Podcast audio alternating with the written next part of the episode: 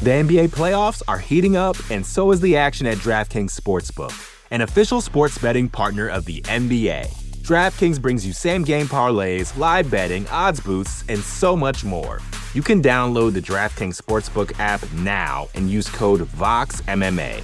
That's code VOXMMA for new customers to get 150 in bonus bets when you bet just 5 bucks. Only on DraftKings. The crown is yours.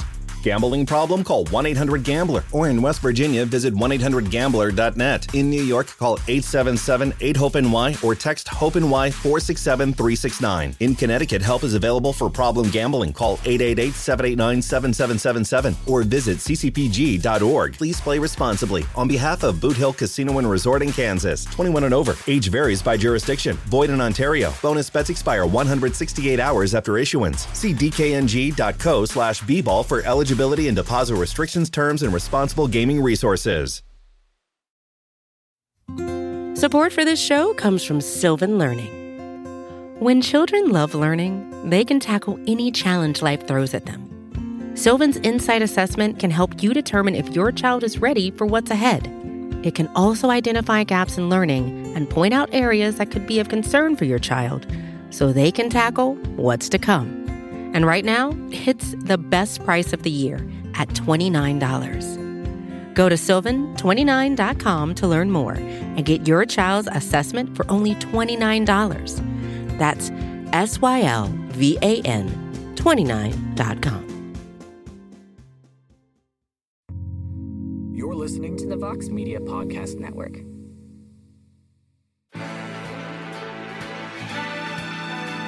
Live from MMA Fighting Studios, this is Between the Links.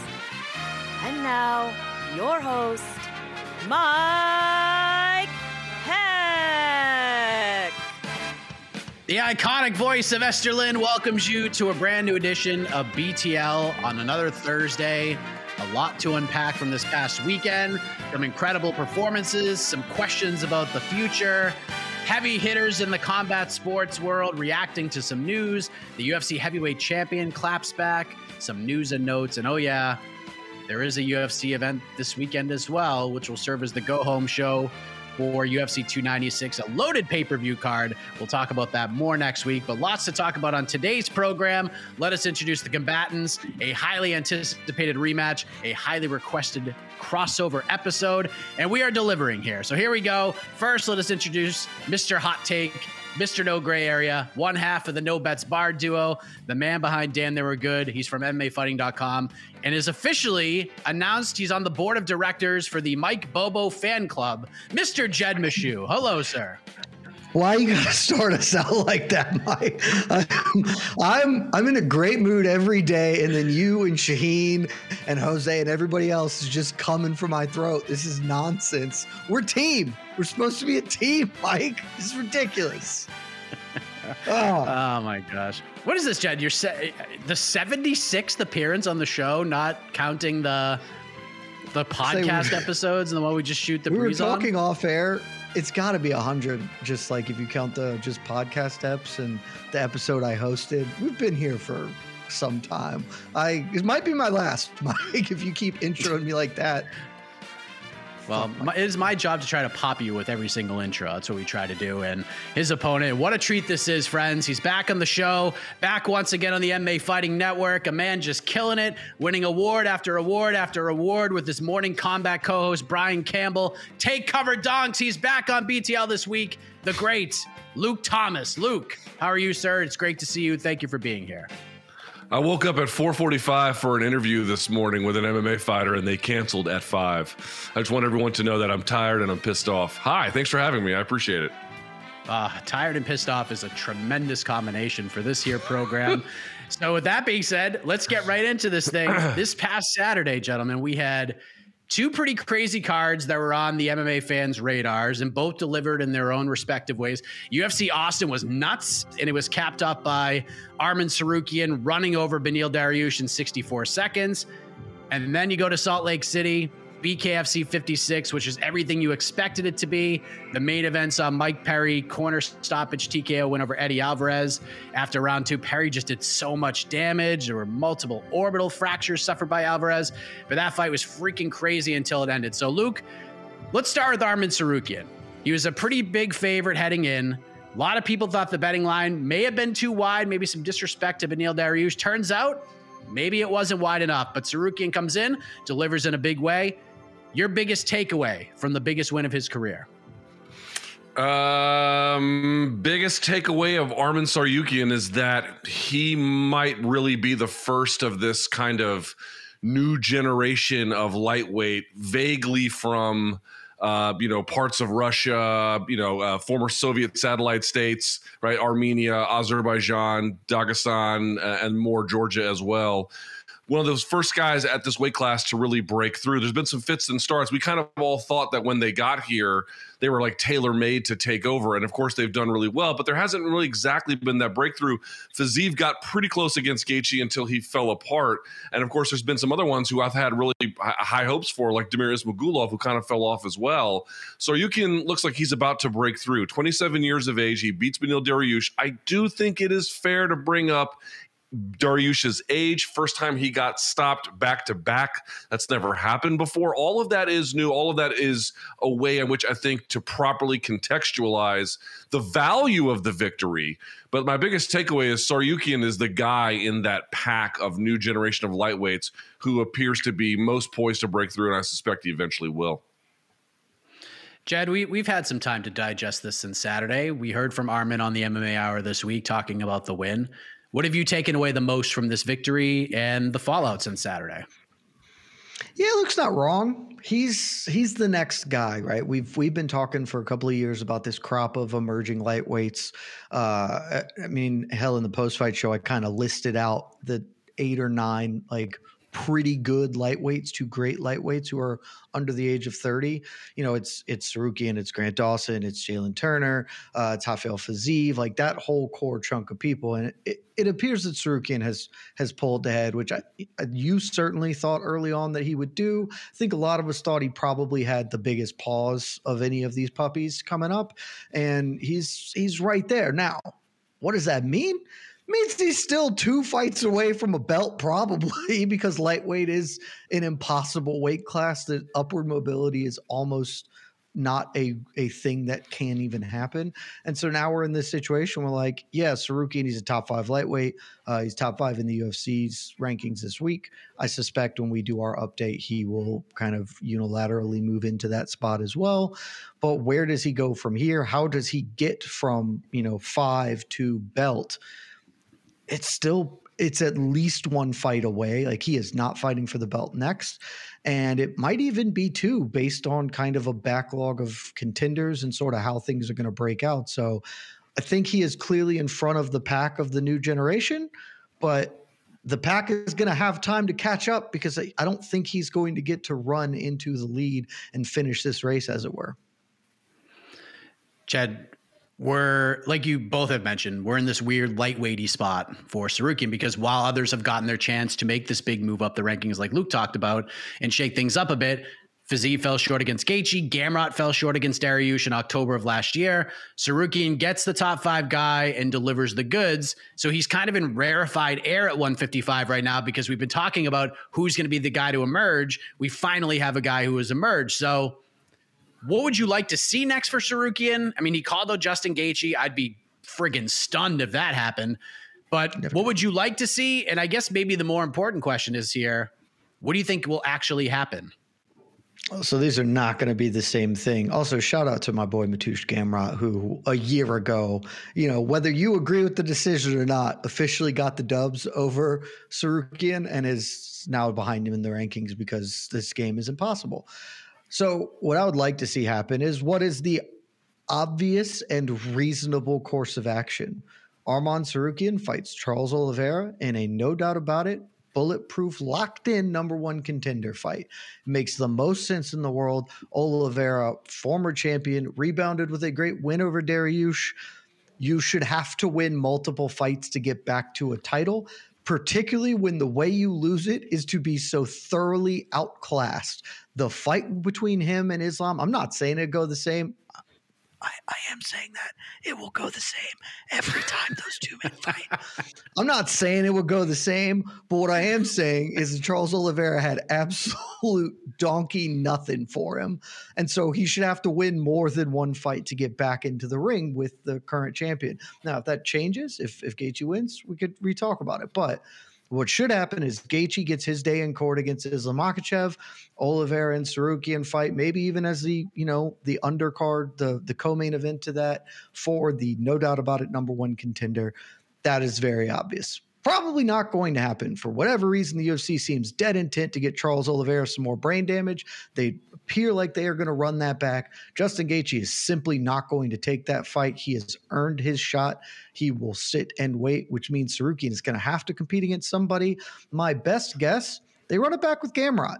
Um, contentious fight, great fight. It was one of my favorite fights of last year. I think I had in my top five. And there's not a lot of other fights that make sense because – I know Tsarukyan said he would fight Dustin Poirier, despite the fact that they both trained at ATT. He was also pretty clear that he didn't want to do that, and I don't think Dustin Poirier would have any interest in doing that. So I, there's just not a lot of avenues available for him here. Particularly, like maybe Fiziev could have made sense, but he's out with the injury. I think they probably just run back Gamrot sometime early next year, and unfortunately, Tsarukyan's left spinning his wheels for some time. Luke, what do you think? Which, what, which, yeah, what would you like to see, and what do you think will actually happen? See, this is where like the would and the should really diverge pretty big time because let's start with what what should happen. What I would prefer to see uh, if you're Justin Gaethje, obviously I agree with with Jed that he's earned a title shot. I don't know if he'll get it, but I certainly understand he's in pole position for it or pretty close to it. Right, having this win, uh, becoming the BMF, you know, stopping. Um, well, first of all, turning the tide against Fiziev, and then backing that up by head kicking Dustin Poirier. I mean, you know, these are these are very big, very important, very good, hard fought wins. I, I wouldn't be at all opposed to him getting a title shot. But I mean, if you're Islam Makhachev you know, it's an interesting kind of question here, right? If, like, for example, Justin Gaethje, if you feed him to Islam Makhachev, it's a really kind of a bad matchup for him. Obviously, he can win on the feet, but on the ground, you'd imagine he might get overwhelmed. It's a fresh matchup, so they might go in that direction anyway. But I think they also might want to keep BMF and the full title a little bit separate because once they become connected, it's going to be hard to undo them. So that's a weird one. So if he's not going to fight, who is? Probably Oliveira gets fed back in, although he obviously made the promotion a little bit upset, and not go following through on the Fight Island stuff. So it gets kind of weird. But if you're Tsarukyan, like, what would I like to see? Yeah, I would like to see Tsarukyan fight Charles Oliveira. I mean, I don't think uh, this one of the very best fights you could make in that division for, let's be clear about something. Beneil Dariush is a skilled competitor. That win over Mateusz Gamrot is just really, really hard nosed stuff. When people say Dariush is overrated, I agree. He's had these epic moments of collapse. Those the Hernandez fight, the the Barboza fight. You can go back to the Chiesa fight to an extent.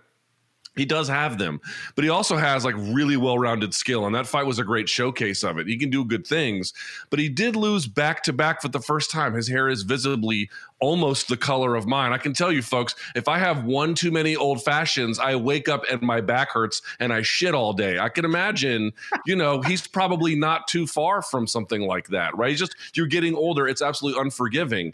And so while I do think that beating him is, is insanely valuable and does show a lot, it's a whole different can of worms with Charles Oliveira, right? Because again, you go back to the Gaethje equation, he could fight Arman Tsarukyan, but it's another situation where there's probably going to be a big disparity in the ground. No, if you really want to see if Tsarukyan's ready to move, if you really want to see what he's made of, Charles Oliveira is about as good of a test as you're going to get offense all the time, everywhere, sometimes recklessly. Although I think he's tied that, uh, or I should say, he's uh, he's cut back on that uh, a little bit. I think he's been a little bit sharper um, in his most recent performance, for whatever that is worth. So that's what I would like to see. Tsarukyan versus Oliveira, winner of that gets a title shot, no question in my mind. Um, what will happen? I don't think they'll go that direction. The Gamrot one, though. I just don't buy that either. That fight was phenomenal, but I don't see why Tsarukyan would take it. Well, he wouldn't. He would want to stay busy. I, I, suspect there'll be some other stay busy fights he'd rather take. Um, I don't think that one's going to happen either. Well, come There's on. You can't just say there are other stay busy fights. Give us something, Luke. Stand on the corner, right. plant a flag. So, So, for example, I don't know if the UFC would go this direction, and personally, I would rather see it. But Jalen Turner versus Arman Tsarukyan sounds like a shit ton of fun to me as well. And I know what you might say, "Oh, we just saw that with the Gamrot fight," but I think Gamrot and Oh, speaking have language. meaningfully different games. Listen, I don't want this either. I want this fucking guy fighting the people ranked above him. But I'm just saying, what if you're Tsarukyan, would you rather run it back with a dude who can probably match you in the wrestling, or somebody who probably cannot at all? This is a very simple equation. I would love Jalen Turner's my boy. I would love that. Love, dude, Jalen Turner's the man. I got nothing against him, and he's a legit knockout threat. Like he can fuck everybody up. Like I love, I love what he's capable of. I'm just saying, if I'm Tsarukyan and I'm trying to figure out how do I not fuck up what I've already earned, I do not want to run it back with Gamrot. Like that's a fucking really tough, difficult fight under hard to prove I won circumstances. You know. Well, Just I don't think they'll even give Jalen Turner that. That feels like a bump for Turner, though. I don't know. I Yeah, don't they know what's going to happen with Arman Tsarukyan. Is the thing like it was a great win that gets him almost nowhere. yeah. It just it bumped him up in the rankings. It put him in that place where like his name is now next to those names. But you're right, like in terms of like, oh, that's the fight it sets up. It's not like a 296 where you've got the main event, Leon and Colby, and then I don't know if it's no, because the co-main is the flyweight, but right under that is Shavkat and fucking Wonder Boy. It's like, gee, I wonder who Shavkat's gonna fight if he wins. It's a huge fucking mystery. You know who he's gonna fight, the winner of that one. That's what I'm talking about. Oh, poor Yeah. Bilal. Poor Bilal. It, Muhammad. it's a, it's a, oh well that sucks for Bilal. this is one of those wins where Arman did enough to now people will fight him, but the people who will choose to fight him are the guys behind him.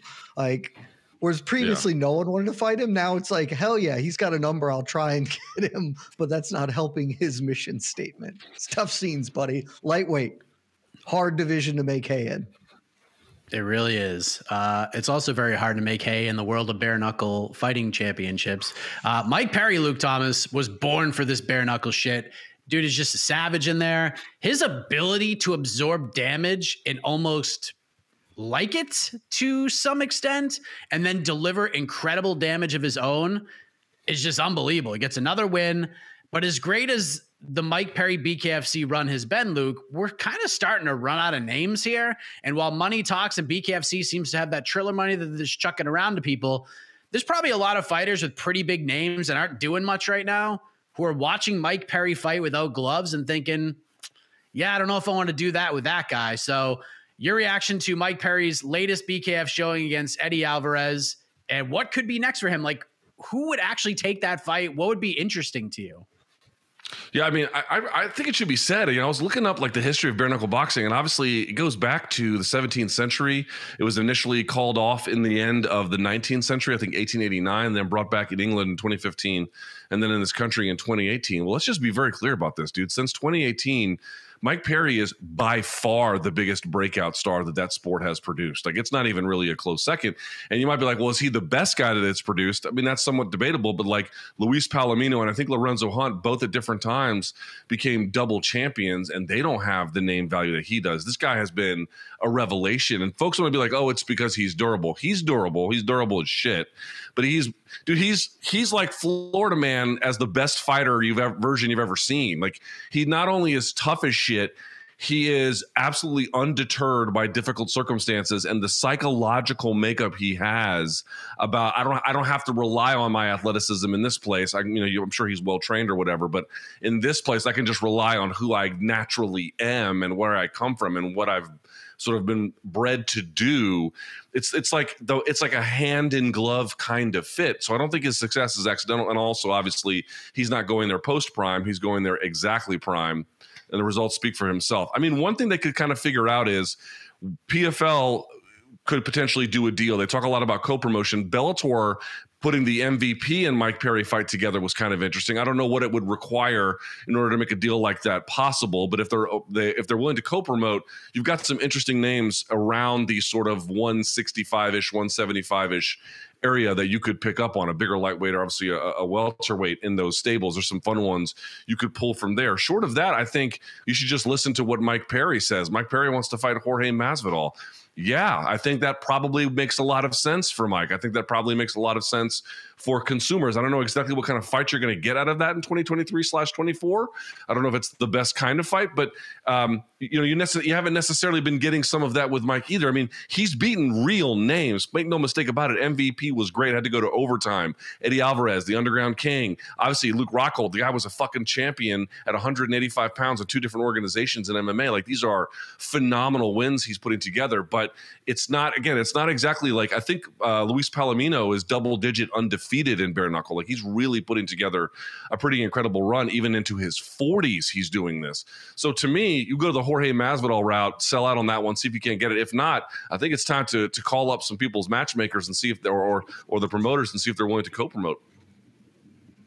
Jed, what do you, what do you think? Uh, Luis Palomino, he's a trier, man. He spent that week trying to get a big fight and just got no sold by everybody. It was uh, it was kind of a rough week for him, but he's also got a big fight coming up uh, in February, which is pretty cool. But what do we do with Mike Perry now? I mean, Darren Till has been a name that's been floating around for a while, but Darren's talked about the bare knuckle world. Masvidal's been doing bare knuckle forever, but he's probably still under UFC contract, so you probably need permission to do that. There are some other interesting names that were mentioned when you guys did that roundtable, but let's say Dave Feldman calls you right now. What are you telling him?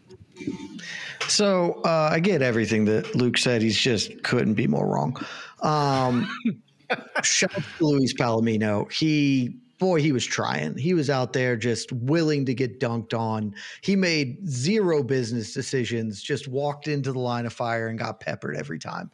Uh, and I'd reward him because th- that's the fight. I, it is not the biggest name. I understand the Jorge Masvidal call out. I think that is the thing that I think most people would have said. Maybe Darren Till because there's been John there, and that is certainly the broadest you know audience and that's what mike perry's after i get it i don't give a shit what mike perry's after i'm in this for me i want my christmas present and my christmas present is these two dudes being violent as f right like because here's the thing for what mike perry's been as luke said you know he fought some big names has some big performances by mike perry's own words at the end of the eddie alvarez i was a little disappointed i thought he could hang in there for a little bit longer that's what i wanted he's fighting dudes who are very new to this, and so is he, and so there's that. But he obviously is so well positioned here. I don't. I, I want to see him fight dudes who are going to be able to take the punishment, give it back, to have this long, drawn out competitive battle. Arguably, the most fun fight or the, the most competitive fight he had was the Julian Lane fight, which is, you know, Julian Lane has a little bit more experience here. Give me Luis Palomino, like, because if Mike Perry is battle tested and built for this shit, boy, Luis Palomino is for real. He is 9 and 0 in this, double champ. And it's not like he's some dude who, you know, came to this with nothing. He was doing this shit in MMA. His wars with Justin Gaethje are like some of the most the most legendary things WSOF did, right? Like that is the the thing I think of when I think of WSOF is those fights and then uh Justin Gaethje just in general. I'm like that's that's good company to be in. I this is not the most marketable thing. Not here to say it. This is for the real heads. We did one for them. It's time to do one for us. Give me Mike Perry versus Luis Palomino, and I will pay $50 to watch that any day of the week. And so will every degenerate scumbag you know who watches this program and loves hardcore violence. Let's see if it happens. I have, I, I have to say, I have to say, I mean, don't get me wrong. I would like to see that fight. I would like to see that fight. I would like to see that fight. And here's the problem that Mike's got, right? I mean, for everything that's going well, here's the problem. He's in a sport where there's not a lot of names, right? And that's you know, uh, and and many of the ones they can get are, are are over the hill, and so what you know, relatively speaking, anyway. And so what he's trying to do is like, for example, he was the backup for the Logan Paul Dillon Danis thing. I mean, you asked me who I'd like to see him fight. I'd like to see him ice Dillon Danis at some point. I mean, wouldn't that be just the joy of all joys? I say Mardi Gras came early or some shit. Um, but in all seriousness, here's the problem: like just being in, just being absolutely real about Dillon or Logan or any of those guys, dude. Mike Perry is a, like it would be fucking illegal if Mike Perry fought them. Like he's so far beyond what they could physically tolerate or even be worthy of trying to negotiate with. It's just no, he's a terrible, like uh, like again, worrisomely bad matchup for them. So he's in this space where it's like, who the fuck can I fight? It's all the leftover names a la Bellator style that get you the biggest paycheck. So what like Jed is pointing out is, hey, wouldn't the baboon fight, Luis Palomino, that's his nickname, wouldn't that go? Wouldn't that go much better and be much, much much more interesting? Yeah, but like that's exactly the opposite of what Mike said he was looking for in the next one. So I don't know what he's gonna. And by the way, he's he's got a lot of leverage, relatively speaking, for a BKFC guy. You know, the promoter can't like you know force him to really like you know do a fight he doesn't necessarily want to do. But if he doesn't have options, well, we shall see. Yeah, Mike Perry story in BKFC is unbelievable. It's freaking unbelievable. But uh, let us move on. Let's give away the first point, and it goes to.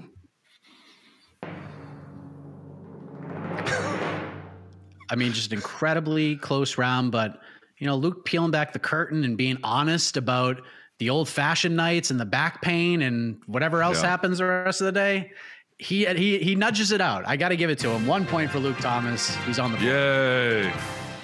Honestly, Do you know? Do you, can I tell you a true story? Can I tell you a true story? Yes, please. Dude, uh, so do you guys know who knees over toes guy is? I feel you heard like of I him? Guess, but no. So he's this dude. Uh, I think his name is like Ben something, but he's this dude who basically invented the style of working out where it's like both strength training and full range of motion while bulletproofing your knees, bulletproofing your shoulders. And he's like, I could never dunk in my 20s, and now I'm 40 and I can dunk like a motherfucker. And you can see him do it. And he does all these like crazy split squats and stuff. Uh, I had to hire one of his lieutenant lieutenants to fix my fix my fucked up body because it's so shitty. And he told me the only dude he's had whose body was more wrecked than mine was a car crash victim. So enjoy your Thursday, boys and girls. it was a car crash victim. You know what? Give, given the point for that, we're okay. yeah, I mean, you already got the point. If I could give you two, I would, but that's against the rules. But uh, The NBA playoffs are heating up, and so is the action at DraftKings Sportsbook, an official sports betting partner of the NBA. DraftKings brings you same game parlays, live betting, odds boosts, and so much more. Don't miss out as the NBA postseason winds down. And new customers to DraftKings can bet 5 bucks to get 150 in bonus bets instantly. You can download the DraftKings Sportsbook app now and use code VOXMMA. That's code VOXMMA for new customers to get 150 in bonus bets when you bet just 5 bucks. Only on DraftKings. The crown is yours. Gambling problem? Call 1 800 Gambler. Or in West Virginia, visit 1 800 Gambler.net. In New York, call 877 8 HOPE NY or text HOPE NY 467 369. In Connecticut, help is available for problem gambling. Call 888 789 7777 or visit ccpg.org. Please play responsibly. On behalf of Boot Hill Casino and Resort in Kansas, 21 and over. Age varies by jurisdiction. Void in Ontario. Bonus bets expire 168 hours after issuance. See dkng.co slash bball for eligibility and deposit restrictions, terms, and responsible gaming resources. Support for this show comes from Sylvan Learning. As a parent, you want your child to have every opportunity, but giving them the tools they need to tackle every challenge, that takes a team. Now more than ever, educational support tailored exactly to what your child needs can make all the difference.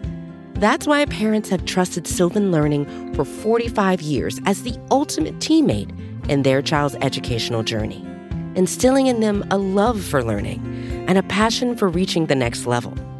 And Sylvan's Insight Assessment can identify gaps in learning and areas that could be of concern for your child. It's a 360 degree view into your child's learning that you can't find anywhere else and helps ensure that your child didn't miss something in school that might put them at a disadvantage in the future. And right now, it's the best price of the year at $29. Go to sylvan29.com to learn more and get your child's assessment for only $29. That's S Y L V A N 29.com. look, as exciting as Arman Tsarukyan was, and as exciting as Mike Perry was, nothing is more exciting than the PFL acquiring Bellator, right? And we actually got a very rare Dana White post fight night press conference on Saturday after UFC Austin. And he has spoken about that deal when it was just kind of in the rumors phase. But this is the first time Dana spoke about it since the deal was done. And here is what he said quote, it's fucking hilarious. Good for them. I wish them all the luck in the world. Then he did the whole ask the reporter the question right back thing a couple of times. And then he opened his eyes wide, turned a little red, and said, I've covered this before. Maybe you weren't here for this. One shitty organization that sells no tickets and nobody watches buys another shitty organization that sells no tickets and nobody watches. Sounds like a fucking winner to me.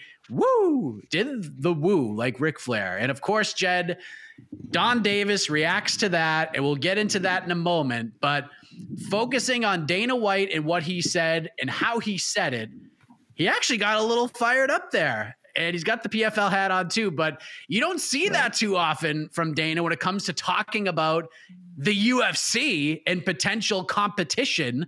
But what did you make of those comments from the UFC CEO? He's very shook by the future co leader in the space, obviously. I mean, we've talked about this on so many shows since Donn Davis sh- should probably just not be given microphones because forever now you just set this up to happen. Like he, Dana may or may not have been that kind of brutal uh, in his response anyway, but I'm willing to bet that a little bit of extra juice came because Donn Davis was like, "We're going to be co-leaders. Where you know we're th- this is who we are in four to five years. It's going to be a b And it has just never worked. And so uh, Donn should have not said that, but Dana's not scared because what the hell's he scared of? Like, let's let's we we're all honest. Like everyone knows the score here. The UFC is in a class by themselves. It's they aren't playing the same sport as other promoters are. This isn't chess to checkers. This is I genuinely don't know some future game of chess with eight dimensions. They are so far ahead of the curve here. And unless this lawsuit comes back and like really reins them in, uh, there's nothing. Like they have nothing to be concerned about. And again, Dana won't be concerned about the PFL.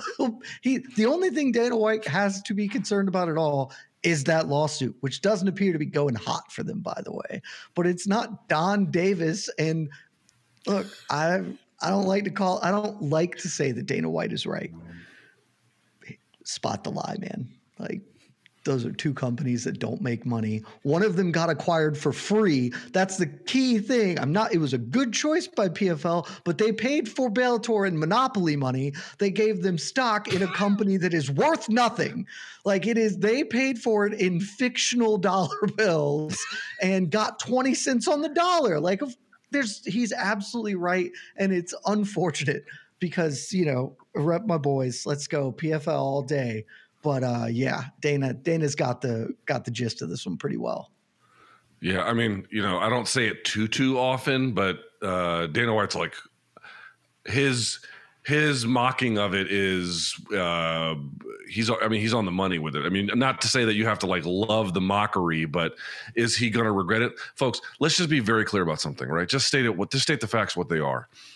Short of federal intervention in the form of congress passing laws and or this fighter lawsuit succeeding either through settlement and changing, like when they get injunctive relief, where they can actually change the contracts. Any kind of monetary damages don't mean shit, right? So we're just talking about whether they can change the contracts. In other words, unless some arm, either legislative or judicial, of the government intervenes, it is not possible to compete with the UFC.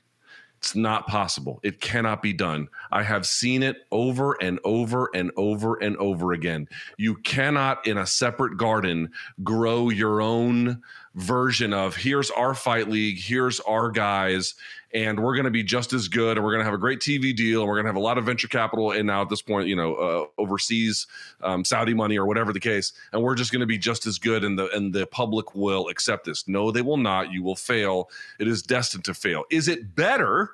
that PFL and Bellator are together, at least in theory. Yes, it is much better. It does make them a stronger organization. But this idea that it can in any way meaningfully challenge, I mean, folks, it's not magic why the UFC is making so much money. It's monopoly.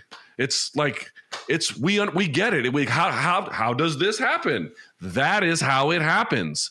And so if unless you can alter that structure, you ain't to do shit. Also, let's just be very clear about this. PFL, let's see what happens with them in 2024. Bellator never had an, a fan base. Like, let's just be very clear about that. It did not have a fan. It didn't have a fan base by the time it showed up.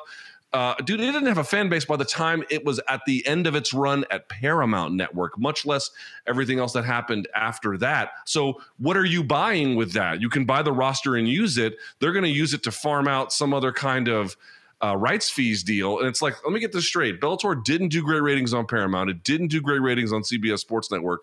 It didn't do great ratings on Showtime. And now it's going to do great ratings where? What the fuck are we doing? Like the whole thing is just so jumbled and messed up to say nothing of the market structures. Yeah, if I was Dana, I wouldn't be too worried either, but for what happens in that courtroom. Now, Luke. Co leaders. Donn, yes. Uh, speaking of co leaders, uh, Donn Davis, going back to him, while he is certainly a well spoken and charismatic guy, successful businessman over the years, resume is kind of impressive. He's helped make some deals for the PFL, but he has also been a guy who has gotten posterized on the show more than once for things that he has said or graphics that he has posted on social media that are absolutely freaking ridiculous. And he has made a lot of promises. 80% Asian. Oh my God. And very few of these promises have come to fruition but time will tell. He, of course, reacted to what Dana had to say. And we have to remember what you guys have both brought up that Donn Davis and his co leader comments that Dana White is worried because of the Bellator acquisition. Donn Davis hit the old Twitter world, posted a graph with a quote, Luke Thomas from Gandhi saying, First, Oh they my ignore you, God.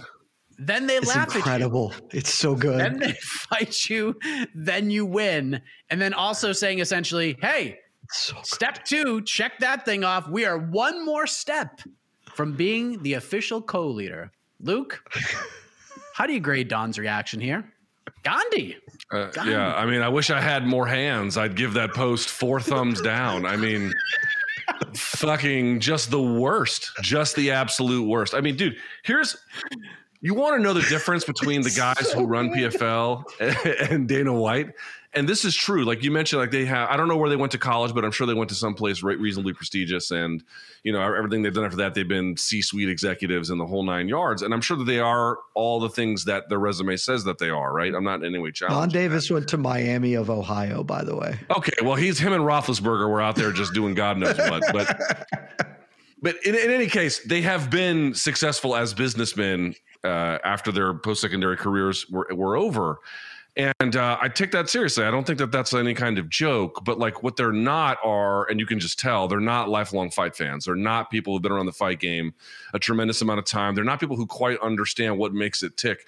Dude, Dana White is the opposite of those guys, right? For better or for worse. Aaron Bronsteter asked him during the pandemic what his favorite book was, and he was like, I don't like books. I don't read. And yet, uh, he has been more successful than them in the business world. And you can say whatever else you want about Dana White. You can say whatever else you want. But the reality is, he has been a fight fan probably as long as he's been walking. Um, and he can't fake that one way or the other. You can just tell he's got fight sensibilities that drives decision making that is much more rooted in the reality of how this business functions versus th- these guys who are like you know well trained in the business world but don't seem to really understand this world and the results speak for themselves the social media post is just like the the the result of this like yawning gap between um, you know, having these fight sensibilities and then understanding their, their current market position. So I, I appreciate his, uh, you know, you ever seen those people who post on Instagram? It's like, you know, wake up and smile. It's free. It doesn't cost you anything. You're like, shut the fuck up. You know, he's got, he's got, he's got that kind of, you know, very smiley barista energy, which some people like, but it, it ain't going to fix his business issues. Boy, did uh, did Hi. Davis come back in this round with Dana White, didn't he, Jed? I mean, look, it's your boy. That's your boy right there. I mean, wh- what did you make of that retort? Did. Dan, like, did he did he win the round with that one, quoting Gandhi? I don't know what Luke is talking about because nothing to me screams Oh, you don't? fight since I don't. Nothing screams fight sensibilities like quoting Gandhi poorly. Like, this is the best.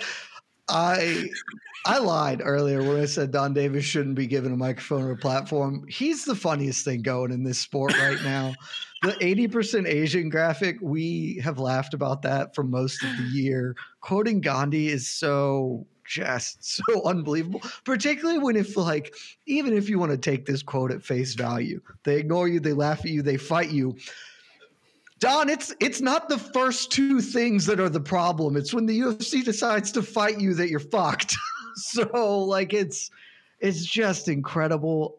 Uh he keeps he keeps talking through it though. And that's what you gotta love about Donn Davis. He has that sort of Chris Tucker in rush hour energy of being just dead wrong, and that's not going to stop him from speaking whatsoever. That's great because that's that's the energy I aspire to bring to my own life as well. So uh, he got dunked on all over the place, but it's fine. He'll just he'll get up, he'll keep doing it again with his very next tweet, which is that as I'm looking at it, PFL is innovating and growing MMA. PFL Europe is a great example because as we all know, doing regional MMA is an innovation. Nobody has done this before or since. Uh, particularly regional MMA, that ostensibly your biggest market for consumption, the United States, cannot watch. There is no way for us to watch this PFL Europe card this weekend. Donn Davis, you're a friggin' hero, man. I love you. Wow. It's the round Bro, of the year. Dude, dude, I, dude, on that pay per view, so as soon as it was over, right? Like they're wrapping up, you know, and they're like, oh, "Thanks for watching," blah blah blah, and then they show these graphics, and one of the graphics they showed were the three fastest strikes thrown that night. I think one was twenty four and two were twenty three. I'm like, dude, you literally could show me the exchange rate between like the Colombian peso and whatever the fucking currency is in like Equatorial Guinea, and it would literally be more valuable to me as like an actual source of information that like I could potentially use at some point, then literally the the less than worthless how fast was this uppercut going, which by the way, less than the speed of a fucking school zone. What am I supposed to do with any of this information? Like, you know what I mean? Like a shark has like a big bite, you can measure it and shit. It's like this went 23 miles an hour. What the fuck does that mean, Donn? What does that mean? I, I love that you're here because I've complained about this for like a year. You can't do punch speeds in MPH because 20 miles an hour looks bad. It's sick when you do it for pitching because a 100 mile an hour fastball, like that seems impressive to us. And it is impressive, but like, I, it's, it's great. It's great. We're rooting for you, PFL. I mean, come on. Come on. Make Also, it like- interesting. Also, just reasonably, one with their stats, and I actually argued this specifically to them when I spoke to several other people. You can just make up things. Like there is there is no body that is is overseeing you to make sure you aren't lying about the stats you're putting out there. No one gives a shit. And like force is pretty easy. It's mass times acceleration. So theoretically, if you have speed, you should be able to figure out how to be like, here's a force comp that they could put up there instead as a more digestible bit of info. But you know, that's that's next season. They're they're still innovating. Got things to do, guys. Uh, well, speaking of Twitter and innovation, uh, Jon Jones returned to Twitter and he had some things to say about one Tommy Aspinall. That's where we're going in round three. Point for round two goes to.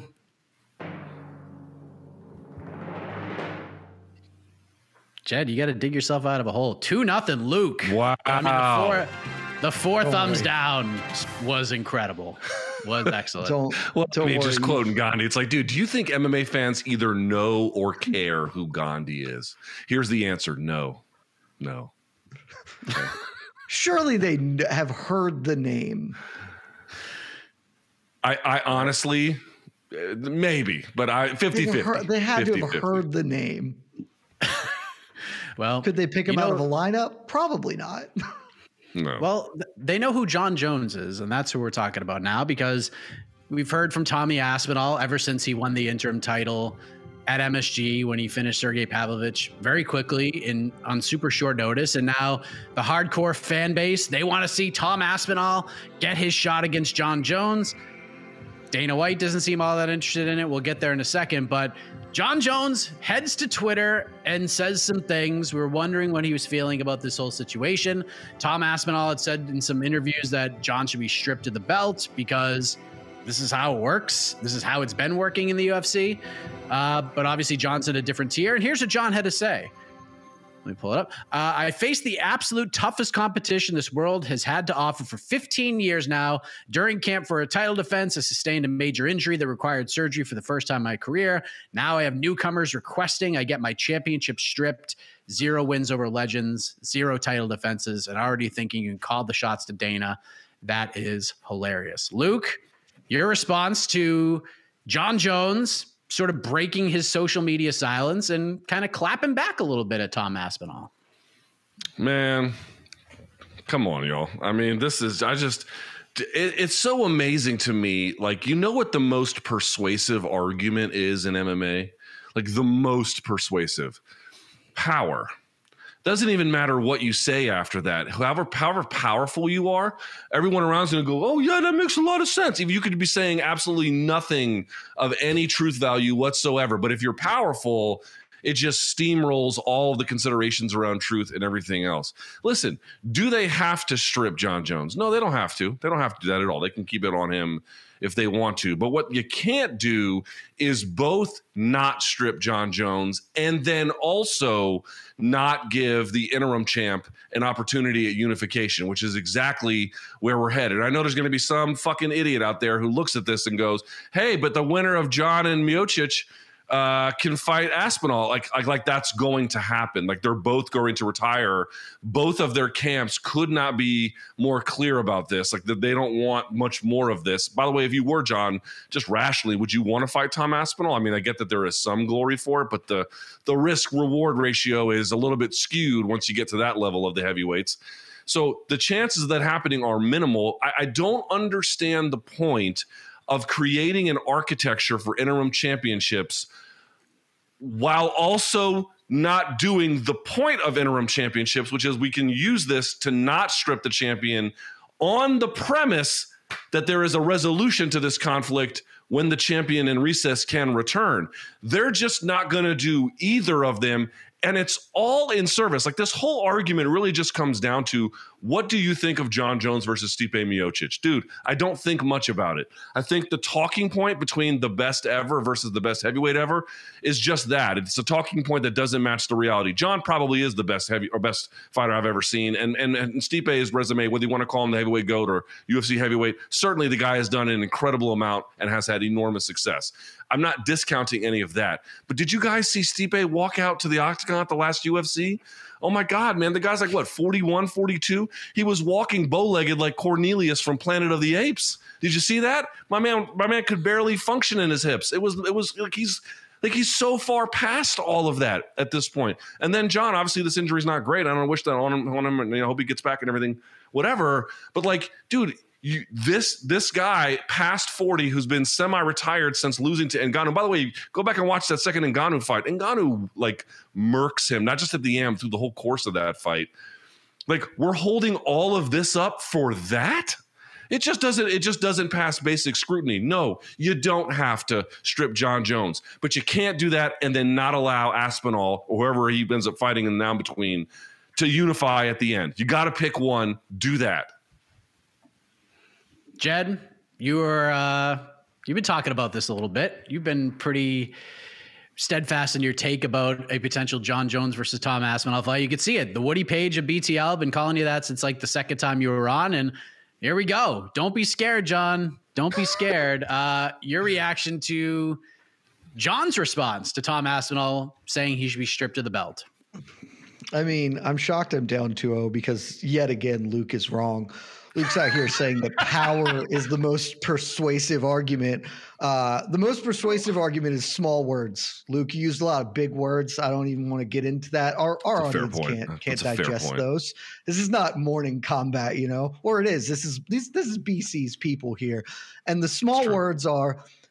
John is scared don't be scared, homie. Jon, we all know what's going on, man. You want to fight this old man, as Luke pointed out with his big flowery language, this old dude who can't walk right anymore. Like you just want to fight him because it, it gives you a bump. You feel get to feel good about yourself because you know that you've you fought once in the last five years, basically, and that was against Ciryl Gane, who obviously matched up quite well for you. You're not it you're getting old, you're feeling it in your bones. You see this young buck, and you're like, I don't have to fight him. I'm not going to do it. Floyd Mayweather made a hell of a career doing this maneuver, so I, I understand it. But here's the problem, Jon. I'm speaking directly to you. This isn't about Luke. This isn't about anything else. I've given you this message before. I hope eventually it gets through to you, and so you'll stop sending these tweets. Your legacy depends on this fight, Jon, because I personally, and I know many others out there, they've joined the cause. We could never call you GOAT because our GOAT could not be a man who's scared. And you're so clearly scared of Tom Aspinall. So if you want to have the legacy that you think you deserve, Stop trying to fight this old geriatric man. Stop trying to commit elder abuse. Nobody's into that. Fight the young that. dude who's going to be quite good. well, look, as a person who hates Stipe, I'm kind of into it too. But I'm far more interested in watching you fight Tom Aspinall and proving the shit you're saying because you're just talking about how ah all these dudes, you know, that bunch of whole guys coming up and nobody's ever been me. Prove it again prove it again or retire. Those are the two choices, but you don't get to stand there and be like, all these young guys talking all this greasiness and then not fight them. Like, that's just not how this goes. So, Jon, don't be scared.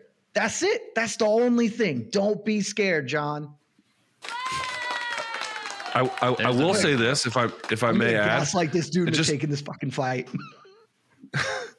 I, I'll say this. I might just add one thing to Jed's point, which is like, you know, I'm not the kind of guy who's like, I'm not gonna. I don't know his motivations, but I'll just say this: if his move to heavyweight was all those years off where he could have fought Francis and didn't, fights Gane, and then doesn't fight Aspinall and just fights Miocic. So the only fights were a 40 plus Miocic, you know, truly at the end of his run, and then a well matched Gane. And the Gane fight's nice; it's a good win. But like, you didn't fight Aspinall or you didn't fight Francis when you had an opportunity to do so. It's like you definitely didn't fight the toughest guys, whether it was by hook or by crook. You can decide. But if it comes to that, it was absolutely not the very best at that era when he had an opportunity to do so. It's just just not reality. I didn't even So- bring that point up too, which is like Jon acting all sanctimonious about this belt. There's a big word for you, Luke. Like as if this belt's real. Mm. I've and been not called just that a time or two. like ah, people asking me to release my belt. You mean the fake belt you got because the UFC didn't want to pay Francis? Yeah, it'd be okay if you walked away from the fake ass belt. It's fine.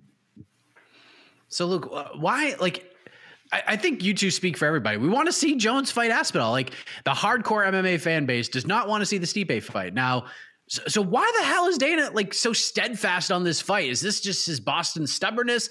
Is this just him believing this just does better business? Because it probably does more pay per view buys than Aspinall fight. I'm not here to deny that. Maybe we're just trying to milk the last little bit out of Stipe. Like, why is this the? Why do we have to have this fight? Why is this the fight we have to make?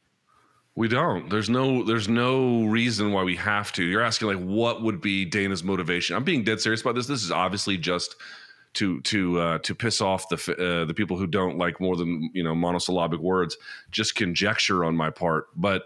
Um, I think two things. One, they probably believe, however, right or wrong, I think somewhat erroneously, but they believe that fight would do gangbusters at the box office. I do think it would do well, but this idea that it's like such a coveted matchup that nothing else could take its place, especially when you're getting $25 million site fees at, you know, in, in Fight Island. I mean, Jesus Christ, that's a ton of money. Um, I just don't really believe that. That's a very compelling argument. The one thing that no one's really brought up that I kind of considered, you, Dana legitimately was always bothered by how this is true, man. Even when he had his issues with Jon, he was kind of riding with this. He hated how Jon was cheated out of his win over Matt Hamill because of the elbowing. Now you could actually decide that the rule is stupid, or you know how much that should have been enforced as a DQ versus anything else, or whatever. But you know it went as a loss on his record. I kind of wonder if they are wanting to do him a solid at the end of his run. And by the way, like oh, they would never do Jon a solid. They've done Jon eight gazillion solids over the year, including moving his rematch with Gustafsson to a new state on a week's notice. and being like, hey, that's just a thing we're going to do for some of our A list guys. I honestly wonder if they worry that, like, if he fought Aspinall, if it's his last fight, if he'd go out on an L and kind of like crumble the whole facade, because you can at least say, oh, well, the loss to Hamill was not supposed to be a loss. Like, if he had a real loss to Aspinall, it would be the, you know, the first legitimate one, although I would go back and say Dominick Reyes beat him. But, um, uh, other than that, it's just a belief in that fight. But I, I honestly don't believe they really think that that fight is so consequential for history. It's it's just not. Jed, what do you think? What why is there such a push for this from the brass when clearly the fans that you have and that are going to pay 80 bucks for everything, maybe that's the answer. We're just going to pay for it anyways. Let's try to get a few more casual buys. Like how there's no momentum for this fight at all. Zero for Jon Jones versus Stipe. I think there's it's a bit of compounding factors here, right? So I think one part of it is probably a little bit of stubbornness. Like this is the thing we are going to do um, for the reasons. And at the time, like I won't say that it was good, but it still did make at least a little more sense in the way that kind of these fights take shape. But now with this delay, it makes no sense. And so there's probably a little bit of stubbornness. There's probably the belief that this does better business. I am super not sure about that, honestly. Like, who Stipe is a star, I guess, but like he has never been a massive pay per view draw. He's been a solid one, but like Jon is the A side. Jon will bring the people that would watch this fight anyway. Like, who is tuning into this fight because Stipe is in versus just Jon fighting? I, really don't think there's a lot. And frankly, not to toot my own horn, I've given them like a thousand pieces of promo shit to put up and be like, hey, this is the fight people think Jon Jones is finally going to get beaten, and they could put the, you know the dark menacing. This guy's talking shit and wants to kill the UFC like they did to AK, and be like, Jon can't win. He's scared. You could build a promo to get at least the same number of people to watch as Stipe, because also I think we all recognize that Tom Aspinall is a future star. He is a budding star. So I, I think that there's that idea. I think that idea is incorrect though, and maybe Luke's right. Like maybe there's a little bit they want to throw Jon a bone here, but I, I think honestly, legitimately, the biggest reason to me, and that no one will admit, is because this is the way to get Jon to fight. Because I don't think Jon will fight anybody else. I think Jon had a very clear idea. He would have taken the Francis fight, um, probably, though I I, in general, don't believe fighters are afraid to fight, other than Jon right now, who's obviously terrified. Uh, it it there are better explanations, but it is very coincidental that Jon was only ready to fight at heavyweight when Francis bounced. Again, not saying he was scared. That is an interesting coincidence. I still think he would have taken that fight. And his idea was I'll fight Francis. Maybe I'll fight Stipe and then be done. Francis left for greener, better pastures. And so we just swapped in Ciryl to get the belt. He'll fight Stipe and he's done. If the UFC comes to Jon with Tom Aspinall, he's not taking it. Like if the UFC pivots their position is like we we no longer care. If Stipe retires suddenly out of nowhere, Jon's I just don't think Jon's going to take it. And so I think the push on this fight is this is the only way to get Jon to fight again because neither Jon nor Stipe will fight anyone else. They are both intent on ending their careers here. And if we're honest about that, then take the fucking belt off him, man. Like you, have done it this past year several times that this fight does not need a belt to be significant in whatever ways it is significant. So just take the belt off him. If he chooses to come back and he chooses to fight Tom Aspinall, I'll eat my hat. But that's not what's going to happen. So let Tom Aspinall be the champion. Let him fight the guys who need to. Let's have this division moving in a meritocratic way. And Jon and Stipe can do their little side quest. You know, whenever the hell they come to that resolution. Yeah, that fight doesn't need a belt, anyways. It doesn't. Just do the fucking fight. You Dude, don't need a title. Just do the greatest of all time belt or some dumb shit. Like who cares? There you go. I like that. I like that a lot. Uh, and shout out to Tom Aspinall for his response on Twitter, which was like, "You're right, Jon. I'm sorry." And that's it. Just five words, and I laughed hysterically when I saw that. So uh, let's we'll see what happens at heavyweight. It's going to be interesting. Should have been five um, words. Should have been, "Don't be scared, homie, Jon." That should have been the five words he got. That would have been the uh, only response I would have given him. Don't be scared, homie. Yes. Well, let's move on to round four. The point for round three goes to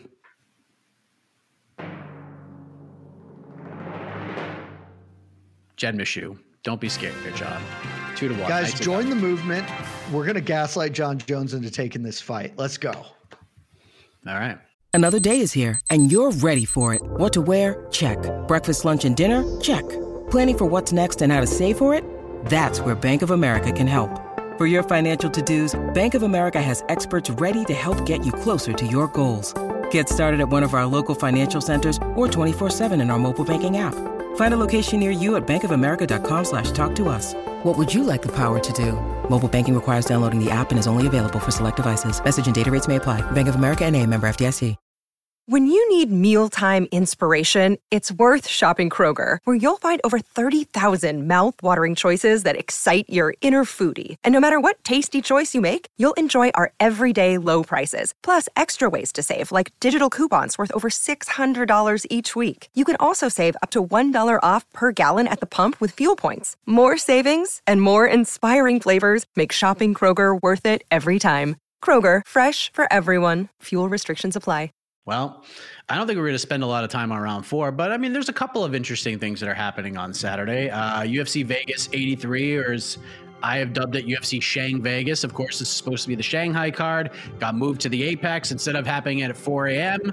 Eastern Time. Now we're getting a 7:30 p.m. Eastern Time start with the 10 p.m. main card, headlined by Song Yadong versus Chris Gutierrez. Jed, this is a tremendous co-main event for pretty much any fight night card you could put together. But look, we're getting five rounds. These are these are two really solid bantamweights. Song Yadong is young, hungry, on a good little run right now. Proved he can hang with some of the best in the in the world. Chris Gutierrez has been looking real good. He's only got two losses in the UFC. One was his first fight entering the promotion. The one, the second one was to Pedro Munhoz.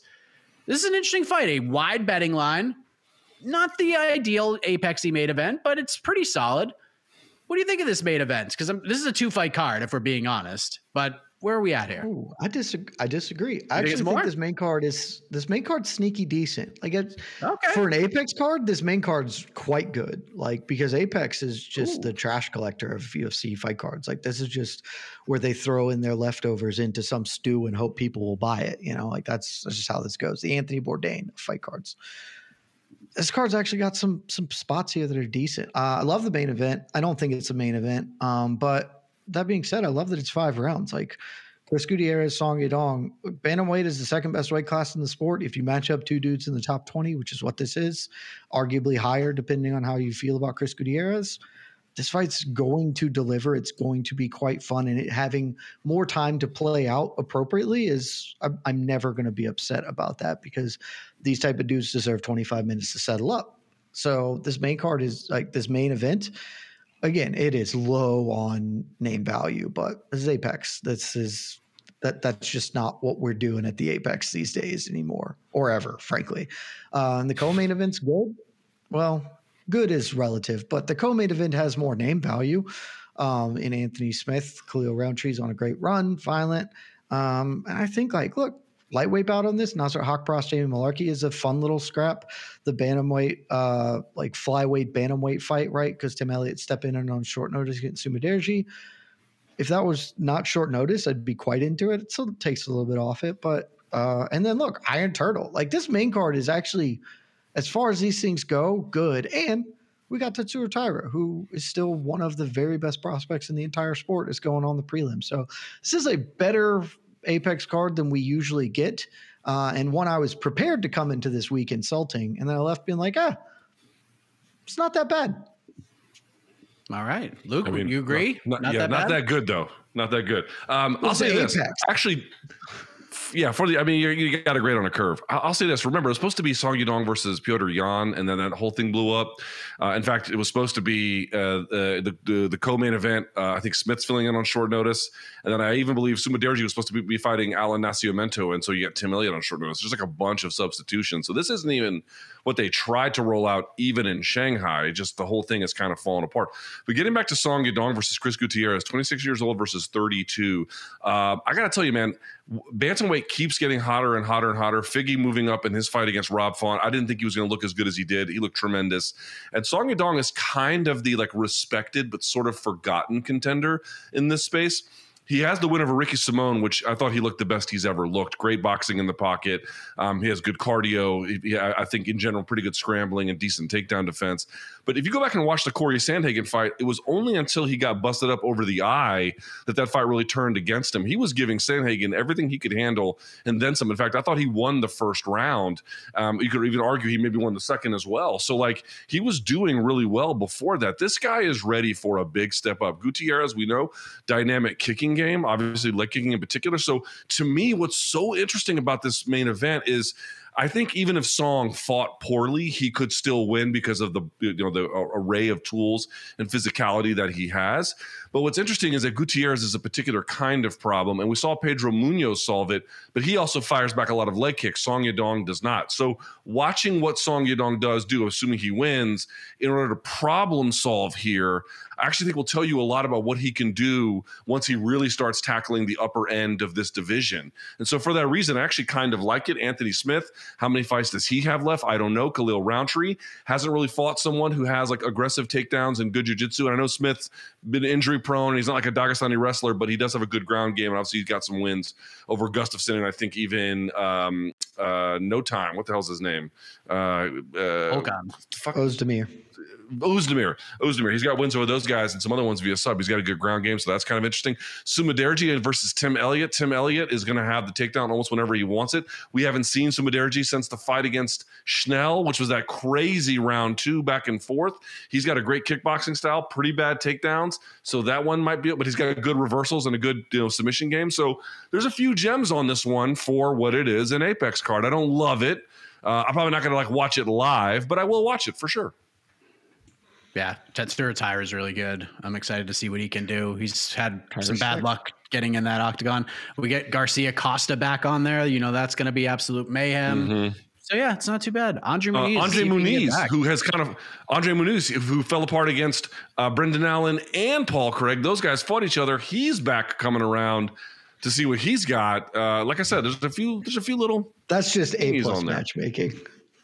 Let's yes, pick a what? let's pick maybe A plus matchmaking. Junior oh, Park, okay. a terrific overachiever, versus Andre Muniz, a terrific underachiever. Terrific underachiever, just, yeah, yeah. It's a good point. A plus. well, dude, uh Talita Allison uh Alan Carr, Alan Sar, Alan Carr, yeah. pronounce it. Good. Yeah. Eight billion against against Rayanne dos Santos, champion. who was the yeah. who was the who was the Invicta Atomweight champion. Yeah, yeah, yeah. Yeah, like that's this as far as this is honestly maybe the best Apex card they've had this year. Like it's it sucks that it's going to start at 10 p.m. or whatever ungodly hour it'll start on the East Coast, but uh, and it's also quite funny to think that this was the fight card they were prepping for Shanghai because there are yeah. three Chinese people and then like. I don't know. Nasrat Haqparast, Jamie Mullarkey is a classic Shanghai matchup. Like I don't know. I don't know what's going on here, but it's not bad. It's really not bad Apex card. Yeah, I, I don't like when I say it's a two fight card. I say it not that you won't be entertained watching this card, but in terms of like storylines and stakes, it's a two fight card. It just yes. is. Uh, yes. Anthony Smith. Anthony Smith beats Khalil Rountree. Like I'm so interested to see what happens there because he could get a freaking title shot if like you can't bench Alex Pereira till July. He's got to fight. I don't. I and there's beef there. They could absolutely unbench Anthony Smith for that fight just to keep Pereira busy. You're trying to get him over as a potential star. You can't bench him till Jamahal Hill can fight. So we got to do I mean, something.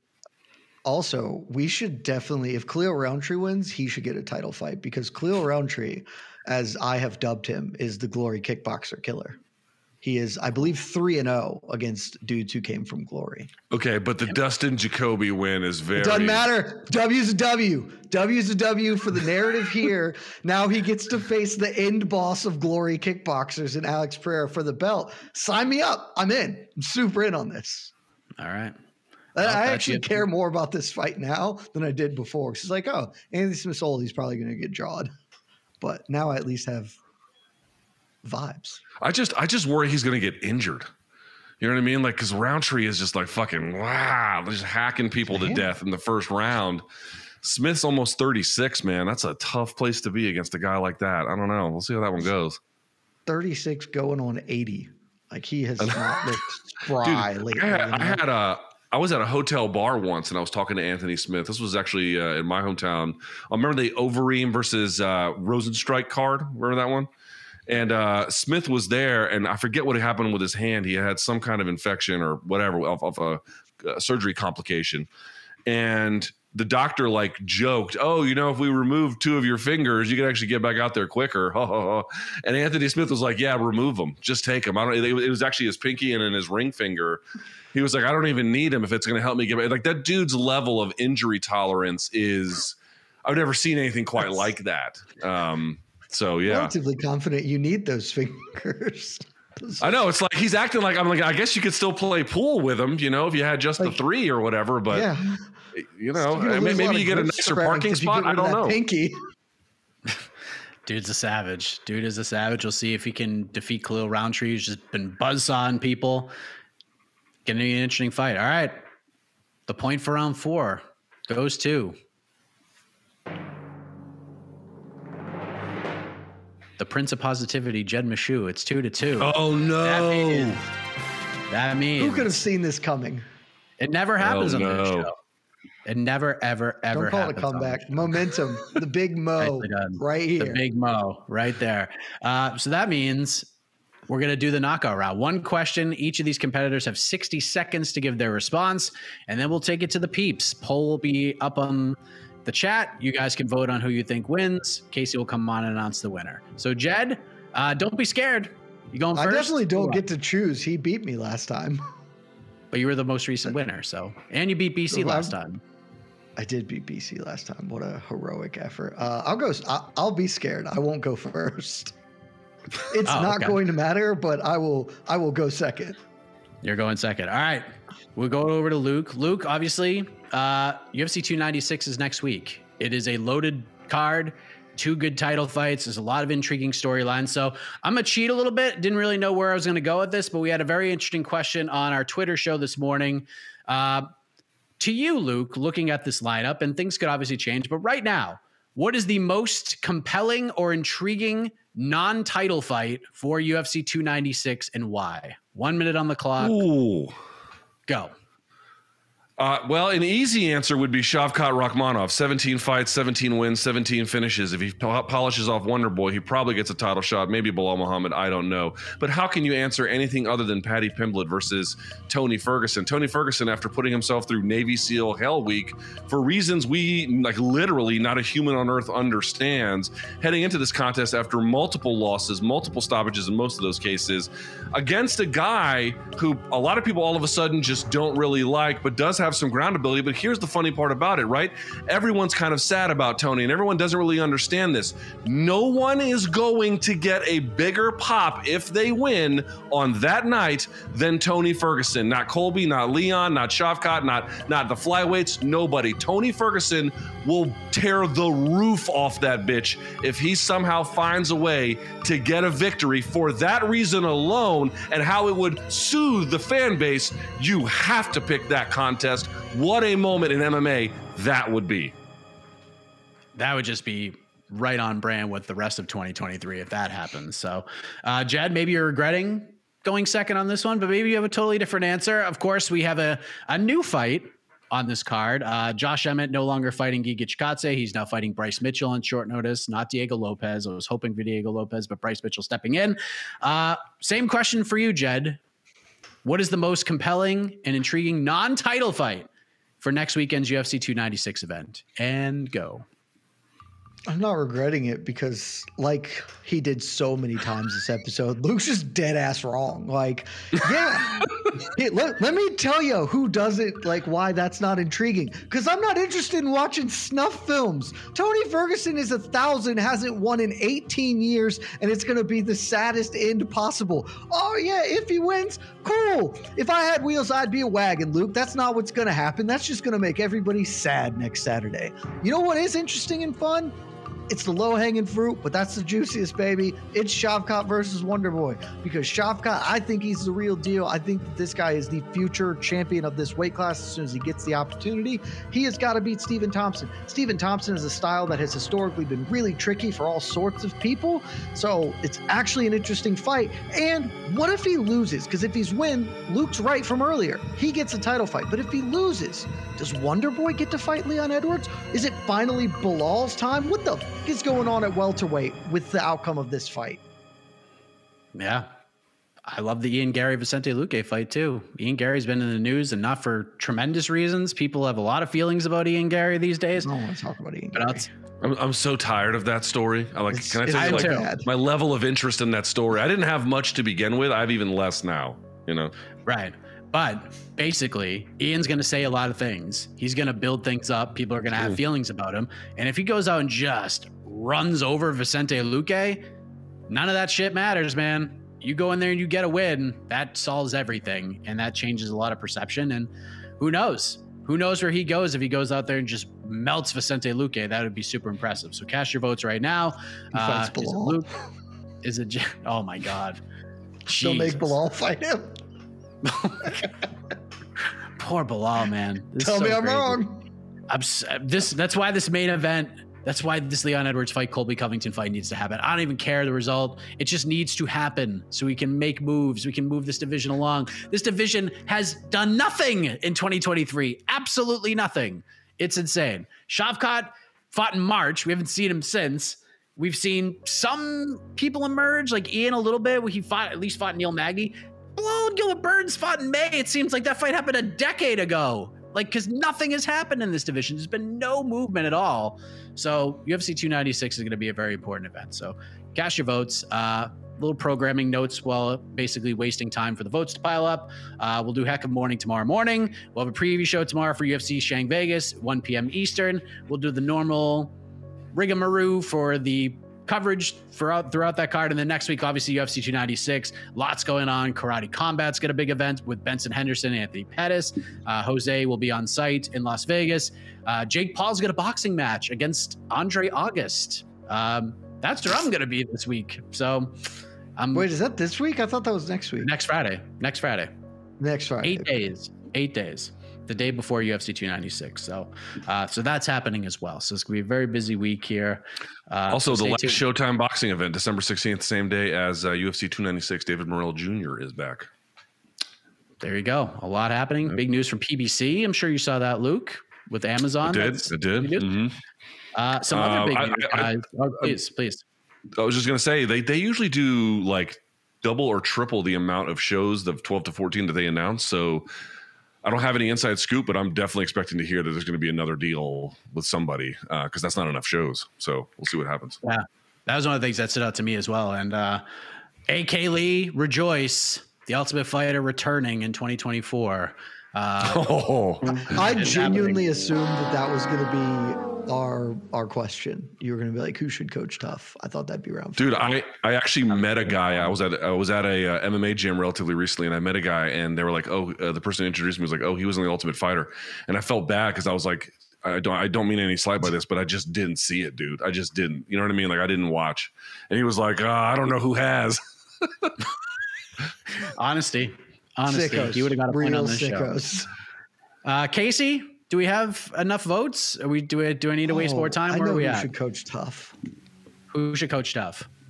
Jon Jones and and our boy Tommy Aspinall, obviously. Mm. That would be cool.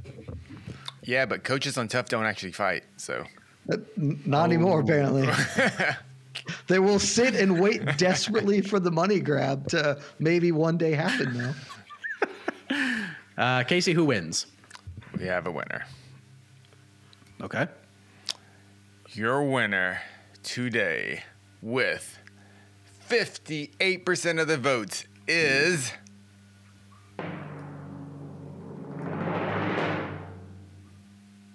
And still undefeated, Luke. Oh, yeah. I was ex- dude, I was expecting to take the L. I was expecting to take the L. This is great. Jed, Uh, you were I looking get like to say something. You were look, Jed, you were looking like Clay Guida up there. You knew you lost, but you were Yeah. still jumping up and down, thinking you were gonna win. Like at least Look, it showing took the me- poker face. It took me like six tries to beat BC. I think I can get Luke in five. All right. You need to be That's back the over under. Uh, Luke, please, you uh, you get the floor here. Hey, thanks everyone for watching. I really appreciate it. Uh, you know what? Jed is, uh, you know, he has a law degree, but he's not from New Mexico. So instead of Better Call Saul, I'm just going to say Better Call Y'all. That's that's Jed's new fucking yokel ass nickname for being from the worst part of Georgia that he is. But he is a wonderful guy. Thank you guys so much for having me on. I really appreciate it.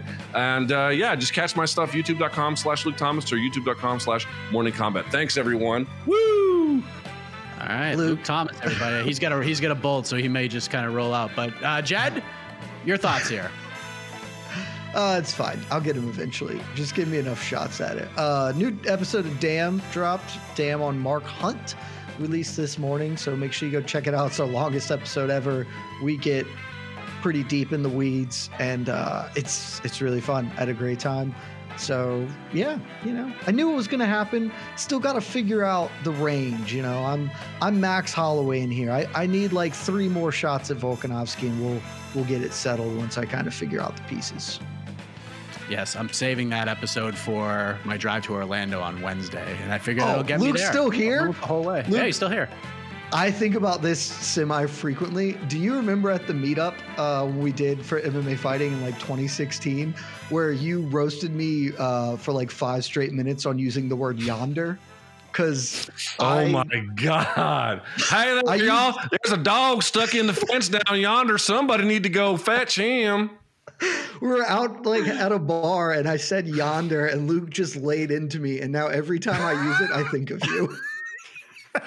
I mean, yonder is only one of those words that you can like, you'd even know unless you've been like knifed in a fucking uh, Zaxby's in Brunswick, Georgia. I mean, that's that's that's who uses the word yonder. Oh my god. It's a great word. Uh, hit the music, Casey. We are done. Uh, wow, what a show this has been.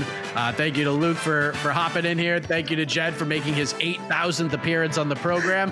Uh, 8,001 probably happening next week as well. Big shout out to Casey on the ones and twos. The iconic voice of Esterlin will take you home. I am Mike Heck. Back next week on Between the Links. Good night, everybody. Love y'all.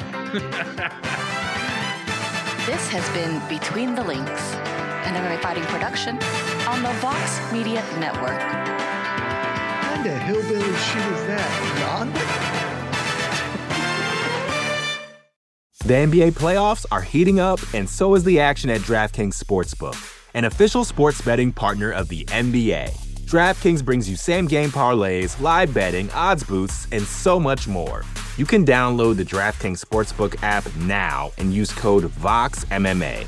That's code VOXMMA for new customers to get 150 in bonus bets when you bet just 5 bucks. Only on DraftKings. The crown is yours. Gambling problem? Call 1 800 Gambler. Or in West Virginia, visit 1 800 Gambler.net. In New York, call 877 8 HOPE NY or text HOPE NY 467 369. In Connecticut, help is available for problem gambling. Call 888 789 7777 or visit ccpg.org. Please play responsibly. On behalf of Boot Hill Casino and Resort in Kansas, 21 and over. Age varies by jurisdiction. Void in Ontario. Bonus bets expire 168 hours after issuance. See dkng.co slash bball for eligibility and deposit restrictions, terms, and responsible gaming resources.